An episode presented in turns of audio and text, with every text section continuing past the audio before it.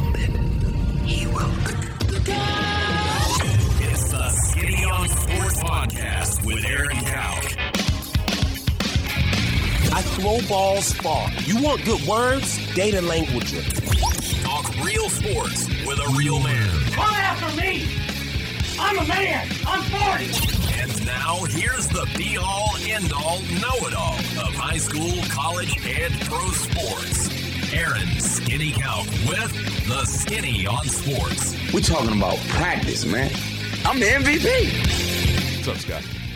Tis the season, man. It's great, isn't it? God, was last weekend fantastic? Yeah, it was so much fun. Oh my gosh. It was so much fun. Starting on Thursday, we talked about last Friday how good some of those games were Thursday night.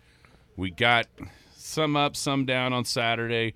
A horrific game on Sunday that turned into an all timer, and then Clemson kind of lollygagging around on Friday, on Monday. But as as Mark will say at eleven o'clock, and and, can, and I agree hundred percent, a day with football is better than a day without it. And so, starting last night, we will have an NFL weekend all the way through until the first of February. Yeah. It's going to be good stuff. You know what else is great news? What's that? Tomorrow, Texas is no longer an undefeated team. I'm going to call it. Oh, that's a Whoa, bold, whoa, whoa, whoa. bold prediction. Are you okay? Don't fall off that limb. Hope it's strong enough to hold you and you know everybody else. by by 2:30 tomorrow, the Texas fans will will no longer be undefeated. Oh, I think And- they'll accept that fate way before two thirty. So, uh, what were you discussing as I walked in the door today? What were we talking about? We were talking. Oh, Josh Allen. Josh Well, yeah. If yesterday Jared picked the Bills to win the Super Bowl, he picked Josh Allen as the MVP, and he came in gloating this morning. Nobody circles the wagons He- like the Buffalo. and he's already gloating. He's ready to hand the Lombardi to. Uh, I wonder who the owner is. Anyway, Sean McDermott or be isn't that his name? McDermott. Yeah, he'll be there. Um, Josh Allen, I'm sure, will be on that dais as well if that happens. But that was that was actually not what you were talking about right when I walked in the door. What were we talking about? You were talking about a kicker. Oh yeah. Oh, I was Your- talking your about my fantasy team. fantasy kicker. Yeah. outscored Possum's running back six to nothing. and I tell you what, I don't know. It's been a while since I've seen the vitriol from fantasy dorks like there was online online last night for Sean McVay's lack of playing Cam Akers. I mean, people were genuinely mad about that. like, hey. He thought Darrell Henderson Jr. gave him a better shot. Oh, Clearly, he might have Oh, been wrong, but hey, it's it didn't matter last night. It didn't. It didn't matter who the running night. back was.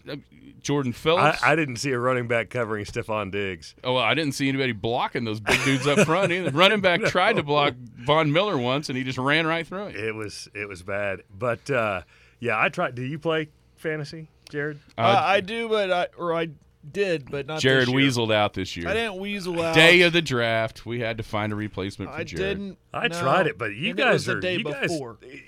Geeks is right. I mean, you guys take it to another level. It's not just let's sit down and draft a couple players and have a good time. I mean, you guys spend a lot of time on this stuff. So here's what I want to know: Okay. How much Oh, are you willing to wager on your fantasy football skills? Well, I know how much Aaron is. I wagering. wagered hundred dollars this year, which oh, was up from fifty. You must Yeah. not be very. You oh, must no. not be very confident. Absolutely not. How? What do you think the top entry fee is? The top Oh, league man. that I could find in fantasy football. Hundred k. Hundred thousand dollars each. Ten teams. I Can't even imagine. Hundred thousand dollars each. No wonder people are so mad at, Oh, at yeah. Sean McVay. Uh, winner takes home six hundred thousand dollars. Three hundred to second, hundred to, to third, and it all goes to charity. Oh, really? Yeah. Well, that's Well, fantastic. this is It like uh, Jeff. Bezos and Mark Zuckerberg. and Well, who- it's a bunch of it's a bunch of hedge fund guys. Yeah. It's uh, one of the guys owns part of the Boston Celtics. It's it's uh, yeah, they're Man, I just they got it. could not play with money like that. But Well- at least it goes to a good cause. But But, here, here's the crazy thing about some of this because you see, I mean, every game now has some sort of FanDuel or whatever, or multiple commercials throughout. And like this weekend, they're offering it's a free pick your team, and the winner gets 100K. I mean, how much Maybe money? I need to start getting into fantasy football. That's, but the, I guess the point is, how much money are they generating off Wow. of betting and, and off of all this stuff? Where people, you know, it's it's easy to go hop on there and play three bucks for a weekend or five, but it, the amount of people that are doing that for them to have enough money just to go throw it. I mean, you'll see sometimes it's a mill. Well, we for, talked for about different things. We talked about sports gambling. Did you see MGM Grand is opening up a uh, s- a sports book in the Arizona Cardinals yes, Stadium? I did see that the first the first of its kind, an Yeah. actual sports book inside the stadium. Yeah, It's here, and You, you'd think that happened at the Raiders. you would think You know, so. not you in would Arizona. think so. You think it happened right there in in MGM's Vegas? backyard. That's true. They probably figure, you know what, you're close enough. Just walk down the street to the Probably. real MGM. We don't need to waste our time. They, they didn't want to take away from the casino exactly. drinks. Yeah, there's drinks and there's actually rooms you can stay in here, as opposed to just watching the game. Hey, you know, this has been a topic that I've heard come up on Jim's show uh, almost every Friday with the Fat Jack on there, and legalizing the gambling here in this state, and, and when that's going to happen, sports wise. And and every time they bring up the, the money that's being generated, starting now in Kansas, Yeah, and, and everybody and everywhere around and, and all the places that have done it. Listen, we all know it happens. yeah, and those are short-term capital gains. It's a lot of money A lot of money. It's a lot of tax money. Yes. I mean, a lot of money. So, anyway, I just I I just I've I've watched you fantasy nerds for a long time. I don't know any other way to say it, but you're fantasy Man, and I, you know what? I was on. I just was fascinated that that these guys are putting up hundred thousand dollars each. I was on your side of this for so long, not playing, and I got sucked in about three years ago, and I was out of my element Yeah, when I walked in that room with the the nerddom yeah. and the amount of information that was flowing through some of these guys' brains as far as how fan. I mean, I had no an idea. entire legal pad full of notes. and on- what on did the- it? uh, This guy was the seventh best fantasy quarterback last year. Uh, It was Kirk Cousins. He sucks, right? Not, not in fantasy. Turns out, and then you know, like Jalen Hurts, people don't even know if he needs to be a starting quarterback in the NFL. Guess what? He's really good at fantasy because he was on my team. There you go. Scores those points. Scores the points, well, runs it in. Kicker at Kansas City. Uh, I went Butker. played. Yeah, Butker. I mean, he's he scores more points than than your third string wide receiver half the time. Oh, here we go. Uh, Isn't that nice? Peer pressure. That's why the league's called that because they peer pressured me into that. Yes. into playing. Well, there's nothing more intimidating when you go to a live draft full of those guys, and it's your turn to pick, and you go up there to to the big board to put your pick up there, and everyone Yeah. just kind of stops talking and looks. I'm like, oh man, they're judging me by my pick here, by my fifth round pick here. It's even worse when they kind of snicker. Yeah, Yeah, and kinda- exactly. yeah. That's what it is. You're like, what did I do? What? Jared took a took a kicker in the third round. Oh, it, it's good stuff. It's a lot of fun, but uh, yeah, crazy stuff. Are we? Are we? I don't want to jump ahead. Are we excited about tonight? You want to see some some hard football? This Listen. game tonight's going to be some football. in what I've watched, a couple of the or both of the games that Canadians played, and one of the scrimmages, I think I'm able to access the film.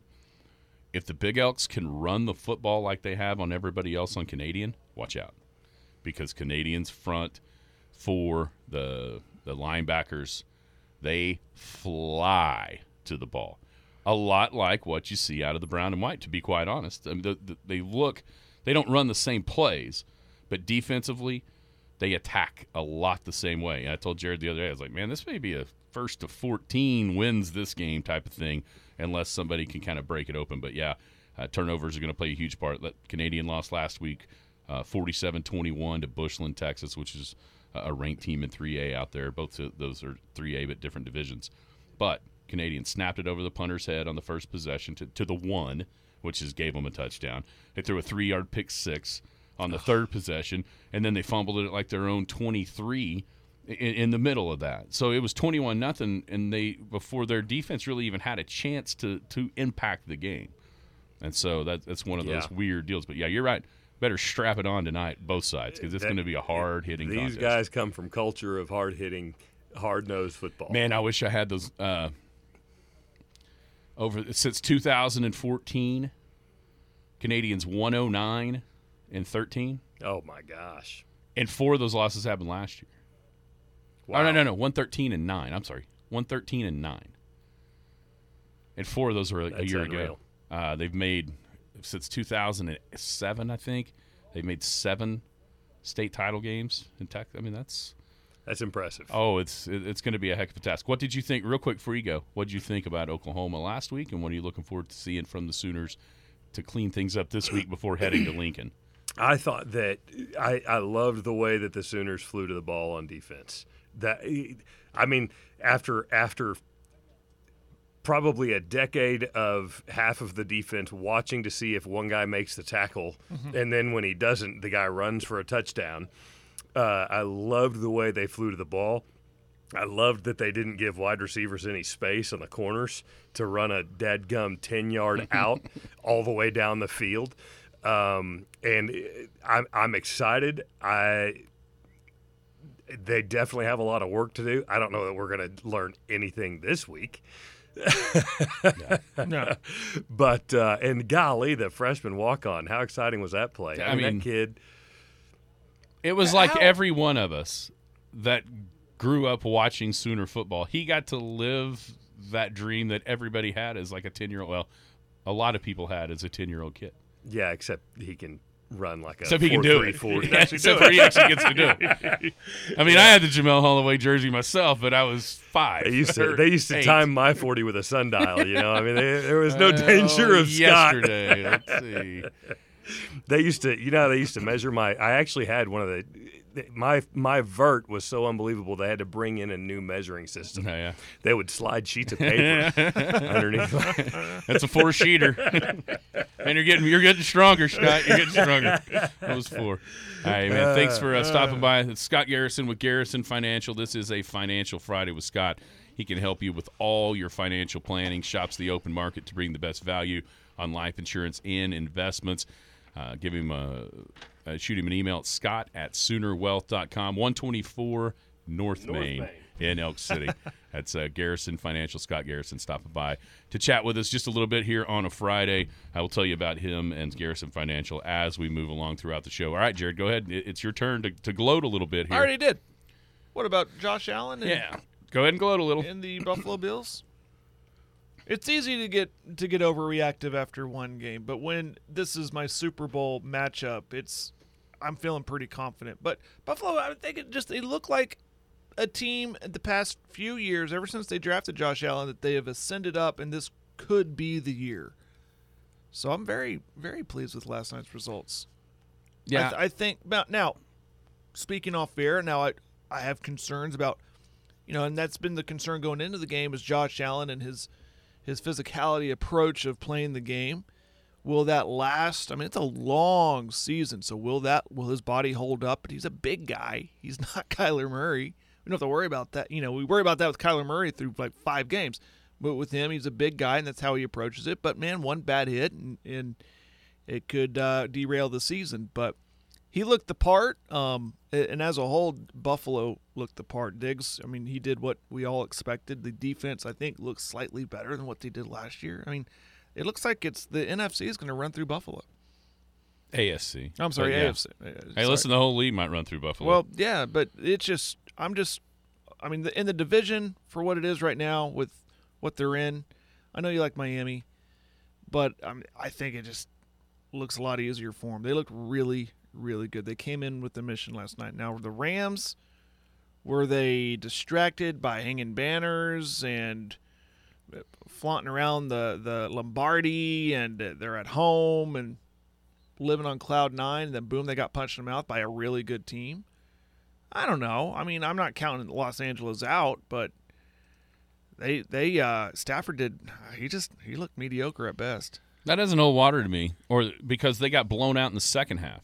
All that other crap would have happened in the first half. It was 10-10 at halftime, Right. and the Rams had the ball coming out to start the third quarter, and Buffalo just kicked their tail the rest of the way.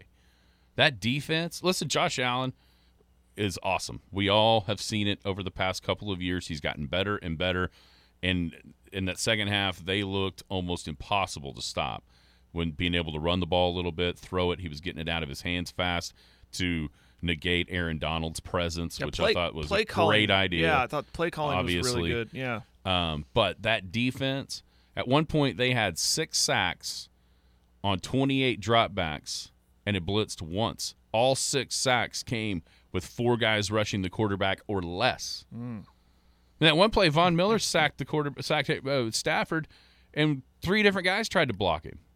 Yeah. He got chipped. There was a double team, and nobody could stop him. You know, uh, Jordan Phillips, former uh, Sooner, his name was called a ton last night, right there in the middle of that defensive line. Um, man, as impressive as Josh Allen was, you kind of expect that from him, right? I mean, Right. You know, he's an MVP candidate, maybe even the leading, uh, the leader for that award. The defense, I think, is what was uh, was off the charts impressive. From maybe, I mean, you knew Buffalo had a good defense, but that one last night, especially in that second half, my goodness, it, it just didn't even look. If it wasn't Stafford to Kupp, it didn't. You weren't even sure the Rams could gain a yard. And I think there there's a trust or, or some kind of issue with Stafford and, and Allen Robinson. People thought, oh yeah, it's a replacement for uh, Odell. He'll fly kind of seamlessly, put himself into that offense. They, I thought Chris Collinsworth did a great job a couple of times showing he's open. Why isn't Stafford throwing him the ball? So there, there's something to be worked on there. A couple of notes from that game last night. That is the second worst loss ever in a season opener for the defending Super Bowl champ. Ever. 21 point defeat. Do you happen to know who got beat down worse? Was it? I'm gonna guess uh, one of the Giants teams. It wasn't one of the Giants teams. Okay. And in this game actually I mean, was one of the Eli teams. That's right, what I meant. right. This this game actually was one of the few where the defending champion had to play on the road because they had a stadium conflict with a. If you remember this, when I say it, I think you might. It's starting to come back to me. There, there was a stadium conflict with like a concert. It was 2013 after the Ravens had beat the 49ers. The Ravens had to go to Denver and Peyton Manning Uh, okay. and and the Broncos just rolled them up that night. Uh, Demaryius Thomas had all kinds of yards, uh, and they beat them by 22, one more point. And then also the third, the Dallas Cowboys of 1993 were beaten by 19 by the Redskins. Now, why why is that notable? Well, if week two of the 1993 season, the Dallas Cowboys were also beaten by the Buffalo Bills in a rematch from the Super Bowl of 1992. Ah, Then what happened? You remember what happened after they started 0 2? then they they went on to the Super Bowl, right? Yeah, they yeah, Yeah, but, but there there was something that was going on there that stopped after they lost game 2 to the Bills. what happened? Jerry Jones got the checkbook out and paid Ah. holding out Emmitt Smith. Okay. You know what, Emmitt? Maybe you are pretty important in this team after an 0 2 start, winning the Super Bowl a year ago. And you're right, they did go on to win the Super Bowl. Um, the Bills, fourth time in 50 years where a team converted 90% or more on third down. And it felt like it. Didn't it feel like the Bills had the ball the entire second half? It did. I mean, it's like the third quarter was gone. And did the Rams even have the ball? Uh, Billy got it. They signed him. That's exactly right. And then here's an interesting one. Last night, Josh Allen with four total touchdowns, three passing, one rushing. That is his seventh such game, which is third all time. Who do you think are the top two? So three passing, one rushing touchdown in a game. He's done it seven times. He's two behind the all time leader and one behind second. Lamar. Nope. This is going to be a hard one to get because these aren't two guys you would ever think of as running, Running quarter- quarterbacks. uh, Peyton. nope. On the right track, though. Eli. Nope. Uh, help me out then. Number one with nine, Drew Brees. Number two with eight, Tom Brady. Wow. Yeah, that's a hard one to get because you never consider those guys. They're pro style guys As running pocket. Yeah, yeah.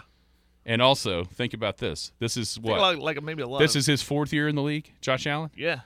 He's already two behind the all-time leader, and Drew Ble- Drew Brees played for twenty years. Yeah. Tom Brady's still playing, and those guys only have two more and one more than he's got in four years. So uh, impressive. no doubt your picks of the Bills and Josh Allen to So- be the MVP so look pretty good after last night. Worried about the Rams or again overreactive? I don't know how you can't be, uh, at least a little bit, just because one of the things that happened in the offseason with some offensive line things with Andrew Whitworth retiring, trying to play replace him at left tackle, and and then Odell not being there anymore. You thought you had it fixed with Allen Robinson.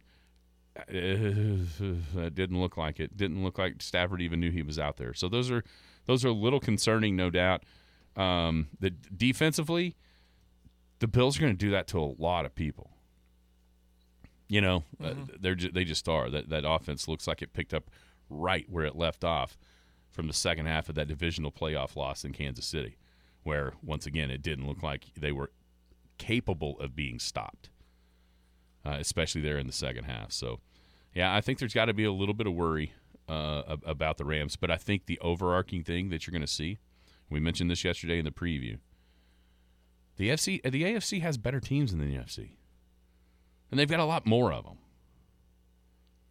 That AFC and the AFC battle through the playoffs to get to the Super Bowl is going to be tremendous, just tremendous. Uh, but man, that second half, Yeah. they're going to be hard to beat. Yes, they are. Very hard to beat. Oh, by the way, that's the first. Today is the first day Sean McVay has ever been below 500 as a coach. Never done it before. Yeah, I saw that. We'll be back. Hello, my name is Scott Garrison. You may remember me as Scott the Barber or just as Ron and Carla's son. I've been involved in our community since opening Scott's Barbershop on the southeast corner of 3rd and Main in 1998. Now I'm back in the same building as Garrison Financial. I started investing in my 20s. I invested through the dot com crash and the Great Recession. I started caring for other people's money in 2018, and I truly enjoy sitting down with my clients, understanding their wants and needs as well as what keeps them up at night. Whether my friends just want me to invest a little of their savings or want me to work with their tax and legal professionals to strive towards optimal efficiency, we can do it all. I believe communication is key to helping my clients reach their goals. For if we are faithful over a few things, we shall be given more. Contact me at scott at soonerwealth.com. Securities offered through registered representatives of Cambridge Investment Research Inc., a broker dealer member FINRA and SIPC. Advisory services offered through Cambridge Investment Research Advisors Inc., a registered investment advisor. Garrison Financial and Cambridge are not affiliated. This communication is strictly intended for individuals residing in the states of Colorado, Nevada, Oklahoma, and Texas. No offers may be made or accepted from any resident outside the specific states referenced. Cambridge does not offer tax and and legal advice. The Skinny on Sports.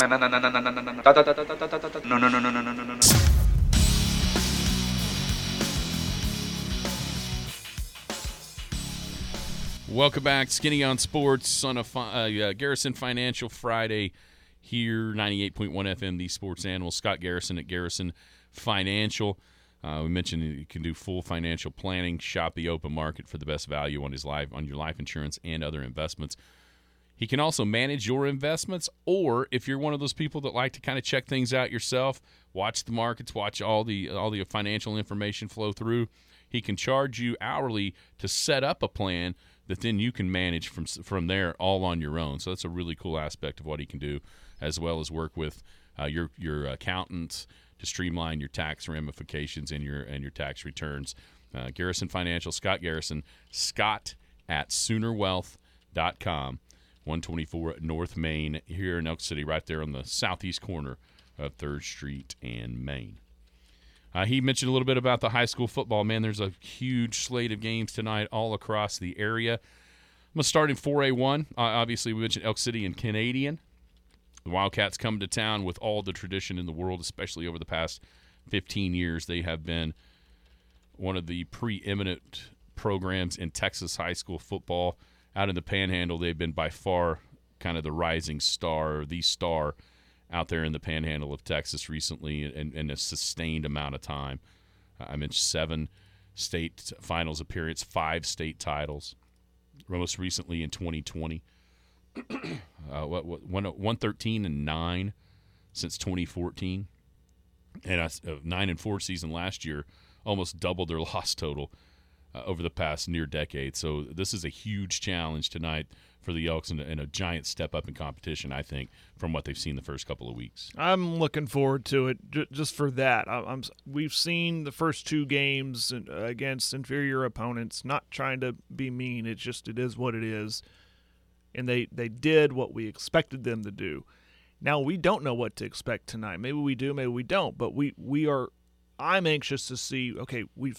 I want to see them go up against a, obviously a, a great opponent uh, with great tradition in Canadian Texas. You love the Oklahoma versus Texas aspect of it. You know, how does it match up? How do uh, does that transition from one coach to the next in in the uh, Maynard era?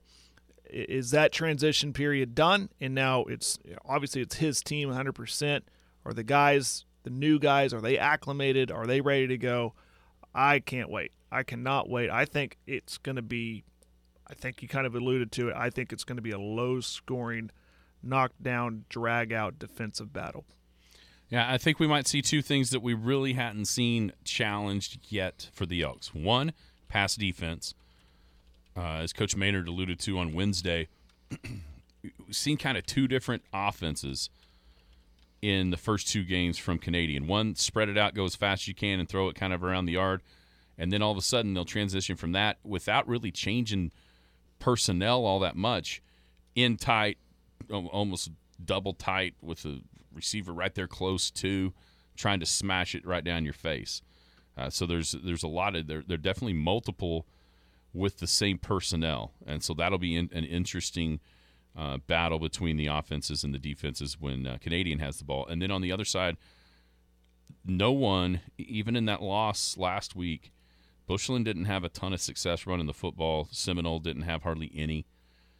And so, will this? I think tonight will challenge the Elk City passing game in a way that it hasn't been yet.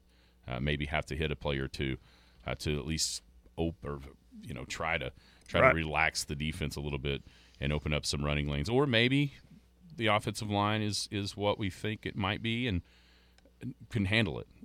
That remains to be seen. If they can, then watch out. But I do think that the, the Elks are going to have to have at least some sort of success through the air and maybe it's just taking advantage of the aggressive nature of what Canadians going to bring to the table defensively. Yeah, I agree. They're gonna it's it's going to be a, a, challenge for Jones, but I think he's up for it to to want to throw it more downfield, and and we saw a glimpse of that last week, and um, but penalties kind of negated that. So I I I think it's there, and um, I expect run heavy first, set up the pass, and we could see pass come not, so much out of necessity on third down and, in five plus yards. We could see it early in play calls to keep Canadian on their feet, but I, I still think. But I keep going back to if the Elks are having success running it, I don't see them abandoning no, that at no. all. Heck no. At all. Don't throw just because you want to be cute. I, I if they're having success running against this this massive Canadian front, uh, that has got to be a feather in your cap. Thinking, look at this, boys. We're going to keep running it down their throats, and we're going to keep manhandling. We're going to wear them out up front, which we've seen the last two games, and it's a beautiful game plan. I love it. It's old school. I love it. And I, I, and again, I think that if that has success, why throw it at all? But then I think that goes back to what I, you know, I think we'll see a, a low scoring type. I mean, it's going to feel like old school football. I feel like. I think so too. Uh, you're right, though. No, listen, uh, I'm by no means saying it's going to be the a total change in the game plan. That's I, I just mean maybe with with the aggressiveness, if there might be opportunities mm-hmm. to take advantage of some things in the past game that we haven't really seen the Elks be capable right, of. Right, the coaches so are smarter than us, oh, and yeah. they're going to see wrinkles, and well, they're going to see, hey, this is open. This has been open. They're, they're really sucking in here. Let's maybe think about popping one right now. But so, here's another thing. The, if, if you want to have a critique of the offensive line, when the Elks have tried to throw it, the quarterbacks have been pressured. Yeah. So, you know, run blocking has been pretty solid pass blocking, there have been a few holes in there at times. So yeah, we'll see.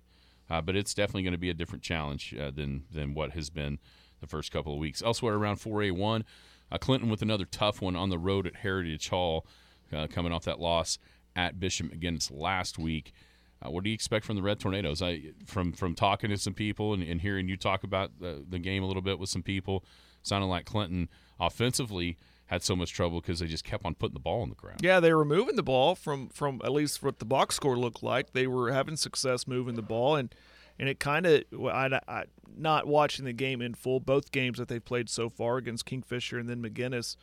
Um, asking uh, one fan who went to the game against Kingfisher how they look, and, and listen, he, he was blunt with me, and, and Clinton fans will appreciate it because they expect more. But they, he said, looks sloppy, but they got it done. Say, well, that's expected. They got a lot of turnover, like four returning on both sides of the ball.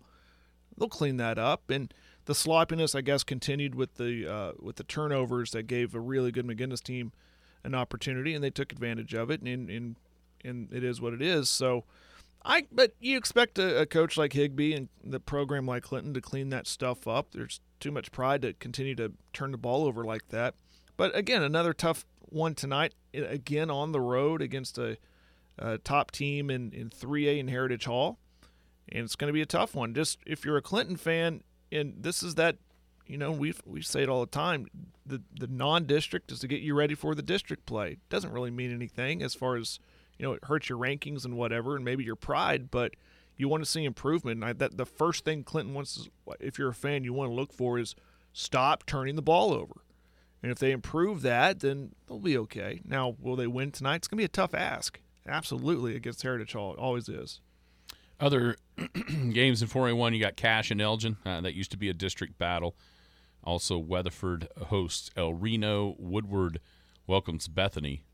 Uh, so the Boomers with another tough one after uh, being dismantled last week by Guthrie. No, now they correct me Bethany if I'm wrong. Didn't Woodward. Woodward sneak up and get Bethany last yes, year? Yes, they did. Yeah, that was one of the shockers. We were all kind of like scratching our season. head on our way back from Guymon, going, "What happened there?" Yeah, it was like twelve to six or something yeah. like twelve to seven. It was a weird score, yeah. a low scoring game. Yeah, that's correct.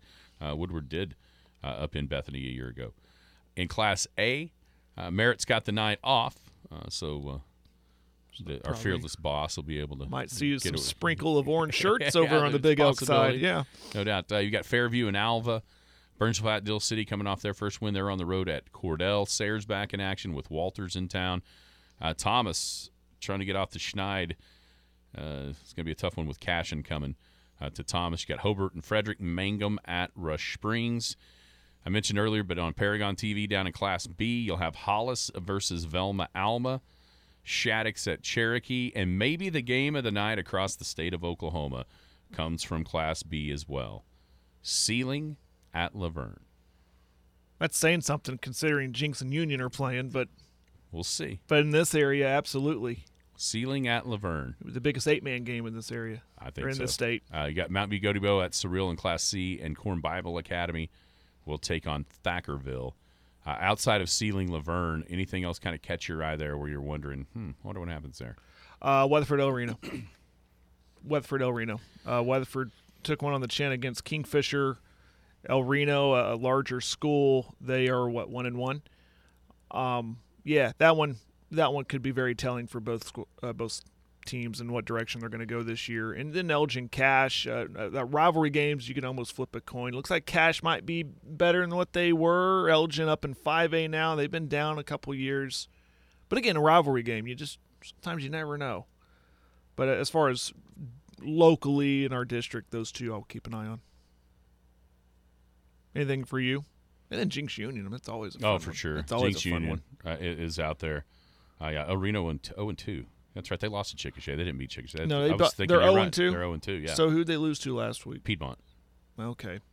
I was thinking they so beat they're in Chickasha, but desperate they need lost of to a they're in desperate need of a win or want of a win, and they probably think they can get it against Weatherford. Weatherford desperately trying to get back to the winning ways, and they had uh, they, they they had some bright spots against Kingfisher. Uh, the passing was bright, so there's some desperate teams. Uh, is what I'm saying in that one. Yeah, that um, hundred percent. Around the state, yeah, Jenks Union. Who else? There was one other. Oh, I guess Cushing and uh, and Perkins. To see Hmm. if Perkins has anything for Cushing, a top five team in three A versus a top five thir- team in four A. They're not too far apart, are they? No, not very far, very far apart at all. Uh, so we'll see with that one. Um, man, and then next week is the end of non-district play, and all of a sudden, it's week four, and you're going. Did football even start yet? Why is it going so fast? Aaron, I'm saying that towards the end of October and going, wait a minute, we just finished the regular season. That's how Playoffs. fa- yeah, that's how fast it flies. It does. We'll be on Cool 94 Big Elk TV, 6:30 pregame. Came for a seven o'clock kick. And down at Hollis, ParagonTV.com. The Tigers against Velma. Alma. All right, we'll be back with college football next. Hello, my name is Scott Garrison. You may remember me as Scott the Barber or just as Ron and Carla's son. I've been involved in our community since opening Scott's Barbershop on the southeast corner of 3rd and Main in 1998. Now I'm back in the same building as Garrison Financial. I started investing in my 20s. I invested through the dot com crash and the Great Recession. I started caring for other people's money in 2018, and I truly enjoy sitting down with my clients, understanding their wants and needs as well as what keeps them up at night. Whether my friends just want me to invest a little of their savings or want me to work with their tax and legal professionals to strive towards optimal efficiency, we can do it all. I believe communication is key to helping my clients reach their goals. For if we are faithful over a few things, we shall be given more. Contact me at scott at soonerwealth.com. Securities offered through registered representatives of Cambridge Investment Research Inc., a broker dealer member FINRA and SIPC. Advisory services offered through Cambridge Investment Research Advisors Inc., a registered investment advisor. Garrison Financial and Cambridge are not affiliated. This communication is strictly intended for individuals residing in the states of Colorado, Nevada, Oklahoma, and Texas. No offers may be made or accepted from any resident outside the specific states referenced. Cambridge does not offer tax and legal advice. The Skinny on Sports. What in the wide, wide world of sports is going on here? And welcome back, Skinny on Sports 98.1 FM, the sports animal. There's still time, Jared. Even though you missed a week, there's still time. There are uh, what I see about three or four who maybe signed up and forgot to pick in our college football pick'em. So you can still catch those guys. You definitely catch those guys. The Western Oklahoma Realty College, pick 'em, ESPN's website. Come play along. There's going to be an awesome prize at the end. You just got to trust us. Get in there. when have we got- ever let you down? Never. Never. Still got four months worth of picks. Plenty of time to make up nine measly games. What's going to happen? Somebody's going to have a couple of bad weeks and they're just going to go, I'm done. I quit. And they're just going to stop picking. Don't like- do that. It's like uh, Don't do that. fantasy football. Yeah. You see that all the time. You always got the guy that doesn't pay attention. I may or may not have been guilty of that a few times. But yeah, So, join us, Western Oklahoma Realty College pick 'em. Maybe give me a ragweed pill. oh my goodness, right? Uh, it's on ESPN's website. We still have a link up on our Skinny on Sports Facebook page. Uh, the group is the Skinny on Sports. The message for the group is people before property. That is the motto at Western Oklahoma Realty. Tyler Harrison, Robbie Allen, and all the gang down there right here in 3rd Street in Elk City, 225-6271. Call them for all your real estate needs. All right, college football weekend coming up. There's some sneaky good ones in the Big 12. Uh, nationally, not quite the same pop with ranked teams as there was last week. Uh, the big one, obviously, in name is Bama, Texas. But I think there are a couple better games in the Big 12, namely the last one of the night with BYU hosting Baylor. I also like uh, the, the game in Iowa uh, between Iowa State and Iowa. And maybe a little bit of a challenge for Oklahoma State hosting Arizona State. I also like Houston at Texas Tech. Yeah, that one too. Yep. That's going to be entertaining, in Missouri at Kansas State. So the Big 12, uh, a lot of eyes are going to be on the Big 12 this weekend because of games like that. You even got a Big 12 matchup between Kansas and West Virginia. Could that be sneaky good with the way Kansas scored points and West Virginia hung around Pitt? I'm with you. I don't think so. Nah. Trying to add intrigue to this, but yeah, there's a lot of good games in the conference alone. But yeah, Alabama, Texas, that's going to get the the biggest spotlight. What is a success for Texas? Lose like Notre Dame. Lose like Notre Dame di- did against Ohio State. Because look at look what everyone's perception of Notre Dame was after that loss. What was it? Oh, Better than we thought. better than we thought. And then the perception of Ohio, Ohio State was, oh, maybe not as good as we thought. If that happens this way, that's going to be the same reaction. So lose like Notre Dame. Yeah, that that's I think the best scenario for Texas. Well, the second best scenario. First would win. Second one would be lose close. You know what's interesting is I this game if it does return next year, depending on what happens with realignment and all that. But if it does return, I actually think Texas has a better chance, even though they're going to be on the road a year from now, than they do right now. for a couple of reasons. One, quarterback will have another a year under his belt, and two, you realize UT is starting two true freshman tackles on off on the offensive line. I did not realize that. Yes, But they I'm started really two uh, true freshman tackles on the offensive line. Are we really expecting one of those guys to block Will Anderson all night long? No.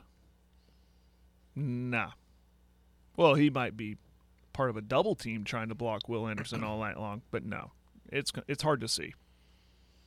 It really, I mean, that's that's the part where it, it feels like Bama has the just this gigantic edge, is their defensive line against Texas's offensive line. Let, let me add to because the- here's the problem: if you double team Will Anderson, you've got a guy named Dallas Turner on the other side, and whoever else they roll in there. So that's the part where it's yeah, yeah. tough. Let me go back. Let me add to what what's the best another uh, what could be good for Texas. If you lose, don't look like numbskulls losing. Don't look like you just fig you know just you don't know how to play the game. And that kind of goes back to us about you know look good losing. But how many times have we seen Texas lose? And like, good night, look what they're doing. They, it doesn't need to look like 2011, 2012 Yeah. OU Texas, yeah. 2000, 2003. Doesn't need to look like the like poor that. tackling when you mm-hmm. got five burnt orange jerseys around the ball carrier and they still can't get him down stuff like that you know? I mean, I mean there's been a lot of times I mean, they've been the butt of a joke obviously for a lot of OU fans and, and rival A&M fans but if they just look good losing. Look like you actually look belong like- on the yeah, field exactly. With Alabama, exactly. Which is hard to do. I It mean, is hard. Alabama makes a lot of teams look silly. That's true. But I mean, you been- don't- but, but Texas I when you're losing to Kansas and the way you're losing to Kansas is it's it's embarrassing. It's a you you rightfully are the butt of a joke when you're losing to teams like that. We're not giving them any chance, right, to actually win this game. No, I'm not. I'm not. Yeah, I man. ju- it's just hard. I can't. And this isn't an OU fan talking. This is just a college football fan talking. They're not there yet. somebody that actually watches with their eyes. Yeah, they're not there yet. I don't either, but I, I agree 100%. If it can be a game where you look like you belong on the field, uh, it, similar to what Notre Dame did last week at Ohio State, I, I think that's that's a step in the right direction. I agree 100%. But if they look like Oregon against Georgia, then Yeah, that's come not- on, not gonna that's be not good. to look good. Uh, Oklahoma State with Arizona State coming into town. Arizona State was really good on defense a week ago, uh, albeit against uh, Central Arizona or Northern Arizona. I'm sorry. I only gave up six first downs. The Pokes, though, that offense was humming right out of the gates in Stillwater. What do you see here? Uh, the first, the first challenge on the schedule for Oklahoma State, especially to that offense versus the defense that looks like it has a pulse. Yeah, uh, maybe the defense's performance last week for Oklahoma State was a wake up call. I don't know. Maybe now you know they're hearing all that rumblings, even though they know in their locker room, like, listen, that we we pulled some. It was guys 51-15 and- a minute into the third quarter. and We had them killed. right, and but they're hearing that they're hearing uh, the fans and the media kind of well, what's going on with the defense? Well, they're not as good as last year. You know, that's got to rile them up to hear that. Go, wait a minute, we can be as good as last year. That last year, yeah, that set the standard. We're going to meet that standard. So now they got a team out of the Pac-12 coming to town. They, they I feel like they're going to be a little bit more motivated to play better defense, and you're going to see those guys on the field longer too. Uh, I mean, they they gave up 15 points in their first 12 possessions, and then all of a sudden you look up and they gave up 44 at the end. You're going, what happened? Well, you know what? The the first team defense. That's called good. taking the foot off the gas. That's right. Now, one I'll, I'll reiterate this as I did when we came in here last Friday. This game is a is a real game. Yeah. Collin Oliver better be out there. Yes. There better not be a whole bunch of this rotating and everybody playing 30% of the snaps crap that we saw last week. Get your best player on the field. And this will be the first time where we can really watch that and see what those rotations are. Uh, you know, depth is is a great thing at times, but it can also be it, it can be fool's gold, and it could be a detriment to your team if you're not playing the best guys. Uh, Depth. There's a reason why there's twos. Yeah, it's great depth, but they're not as good as the guy in front of them. And no offense to, to Trace Ford or Brock Martin, They aren't. They haven't. They're not better than Collin Oliver. Right. Even though Collin Oliver is listed on- the depth chart as as a two after going into the first game, so I, he needs to be out there more than he was, and maybe it'll happen, maybe it won't. But that'll be the first. Is the first true test. I'll be looking for thirty and to make sure he's out there way more often than he was uh, last week against Central Michigan. OU wise, um, Kent State scores a bunch of points. I think it'll be a better challenge for the OU defense this week than it was last week against UTEP. Uh, a, a similar style uh, to the game. Uh, I think I read some stuff uh, that uh, Kent State's coach actually learned some of this offense uh, from Jeff Lebby himself uh, years ago. Yeah. So very hurry up. Yeah. very fast, get lined up, have guys ready to go, knowing what they're supposed to be doing. Um, I wouldn't be surprised if Kent State doesn't put up a few more points than what UTEP did a week ago. Having said that, if Oklahoma's going to be better on defense, that doesn't need to happen. Agreed. Yeah, that you're gonna. I think we'll see little bit more points, but I think OU's offense after how they started and then they kind of bogged down the second quarter and then picked it back up in the third and fourth. I, I think they'll find a little bit more rhythm and might see a little more um, from Jeff Lebby and Dillon Gabriel. Shouldn't be much of a test. I, I, honestly, I don't see it much of a test. No, it shouldn't be. You're right about that. Around the country, uh, what are you thinking here? Uh, so, some of the better games uh, to me. Two candidates, or actually three candidates for what's going to be the best game of the day. One of those is in the Big 12 with Baylor going out to BYU. That line is that line is scary if you're a Baylor fan. I think because when you look at who you, you look at one team is ranked way higher than the other. That same team that's ranked way higher than the other team uh, is a defending Big 12 champion. And you look at the line, and they're an underdog. That's that should that that should put a little antenna up, like whoa, whoa, whoa, whoa, whoa, wait a minute, what's going on here? So I I think that's last game of the night should be fantastic. The other two I've got my eyes on: Kentucky going to Florida, and also Tennessee in a return game at Pitt. Those are the two I'm looking at, and I've already mentioned Houston at Texas Tech. Houston coming off what was it triple overtime, Double or triple, yeah. double or triple overtime, and they're barely in the top 25. Texas Tech looks solid in their opener. I that that's kind of a sneaky game for uh, for the Cougars. But yeah, Tennessee, Pitt at Pitt. Can, are the Pitt fans high in my? Are, are they fat and happy after beating their their rivals in West Virginia? Will they return? in earnest like they did in that first game. You'd think they would when an SEC team, ranked SEC team, in Tennessee is coming to town. So that that could be a fun one. Um, look at the others. Other, I mean, there's not a lot. Iowa, Iowa State's kind of intriguing. Iowa somehow winning without scoring a touchdown. Iowa State, they the offense looked all right. So those are ones that kind of stand out to me. There's obviously not as big of a slate in week uh, in week two as compared to week one, and that's expected. But there are still some intriguing games, and of course, we're always going to look at USC and Stanford. We're always going to keep an eye on that one, and then maybe, nah, not really, not Nebraska. They're playing Georgia Southern. Should be a layup for them as they prepare for OU. Only reason you'd look at Nebraska is if something doesn't go right. Well, that's when you suddenly start when Oh. you're suddenly on the the social medias and you start seeing Nebraska, LOL, Nebraska, what's going on? And then you just turn it there, like, what is going on here? Usually that that's been a trend. Speaking of social media, a trend last few years with Nebraska. People watch them to lose. I'll be anxious to see what Pitt offensively. You know, last week Slovis they didn't necessarily unleash him. Just 16 of 24, he did throw for 308 and a touchdown, but Pitt only ran the ball for 76 yards against that West Virginia defense. So, do they try to make some changes a little bit and, and put more trust in Slovis, spreading things out and letting him sling it around a little bit more against Tennessee? Uh, obviously, Hendon Hooker in Tennessee, he's one of those names that you've heard and probably don't realize how good he is yet. Yeah, he, he's uh, he's been pretty good for Josh Heupel. Uh, and Tennessee also has the revenge factor in this game because Pitt went to Neyland Stadium and beat them a year ago. Uh, another one in staying in the SEC, just uh, right down the street or right down I forty here, a little ways in north.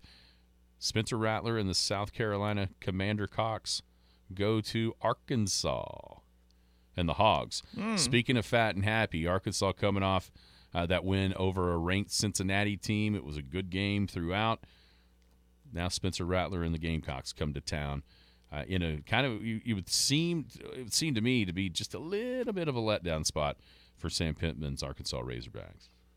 Yeah, and a chance for Spencer Rattler to.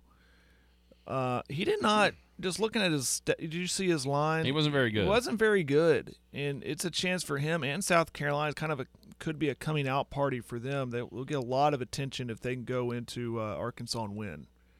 So they could be catching Arkansas at the right time, like you said, coming off that win to, against a a, uh, a playoff team last year in Cincinnati.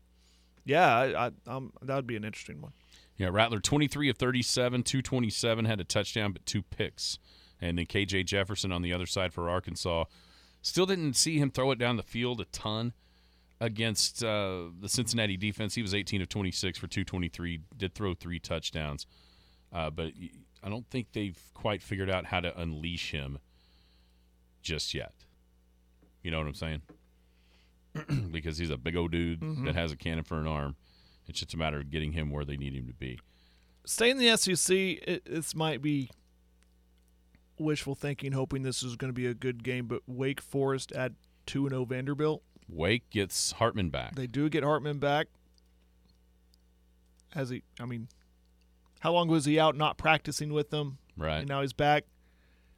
This is in Nashville. Again, Wake Forest ranked 23rd. There's a lot of uh, expectations with them.